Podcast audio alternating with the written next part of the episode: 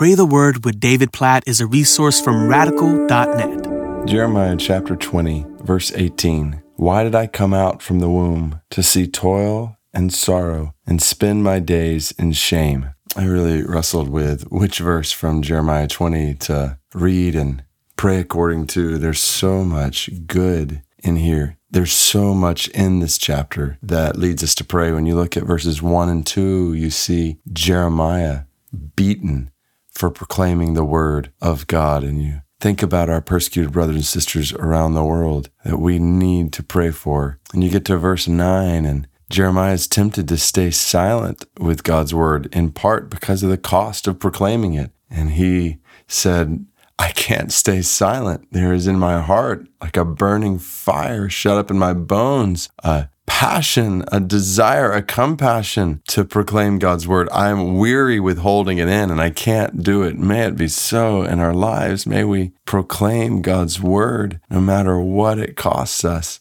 But the reason I'm drawn to read and pray according to verse 18 is because here's Jeremiah, who is a prophet of God, who has been anointed by God, set apart by God for his purpose. And at the end of this chapter, he is despairing of life itself. He says, Why did I come out from the womb? To see toil and sorrow and spend my days in shame. And this is a low point, And we see this at different points in heroes in the Old Testament. I think about Elijah after calling down fire from heaven and rain from the sky. He's threatened by Jezebel and he runs away and sits down and says, God, I don't want to live anymore. Not just, I don't want to keep doing ministry. Like, I don't want to live. And this is where Jeremiah is. Why did I come out from the womb to see toil and sorrow and spend my days in shame? And I want to pray according to this verse because this verse is making clear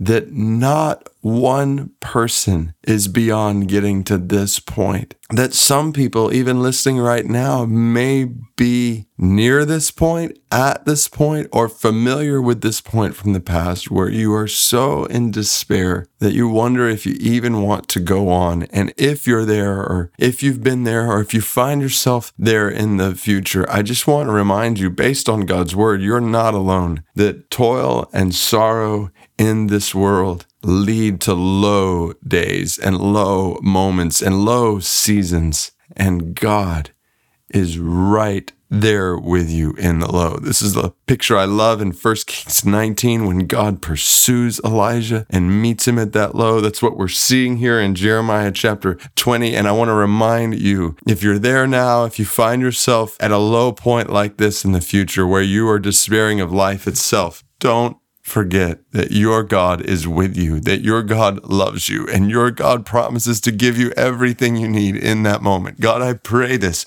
over people, especially who are in this kind of low at this moment. God, I pray they would know your presence with them, your love for them, your care and compassion for them, your promise to provide everything they need, that they would continue to look to you, just as Jeremiah did, continue to trust in you in these moments, even when it seems like darkness and despair are everywhere around them, when they feel weak and weary, hurt, just immersed in toil and sorrow. God, I pray that you would give strength and peace and hope and joy, that you would restore them, God, that they would not succumb to despair, not based on your love and based on your grace and your mercy and your promise to bring them through the toil and sorrow of this world. So, God, may it be so. I just pray Jeremiah 20, 18 over those who are at a low point, low season in their life, or those who find themselves there in the days to come. Hide this word away in their heart that they are made by you loved by you, cared for by you, and you promise to bring them through as they trust in you. May it be so, according to your word in Jeremiah 20, verse 18. In Jesus' name I pray. Amen.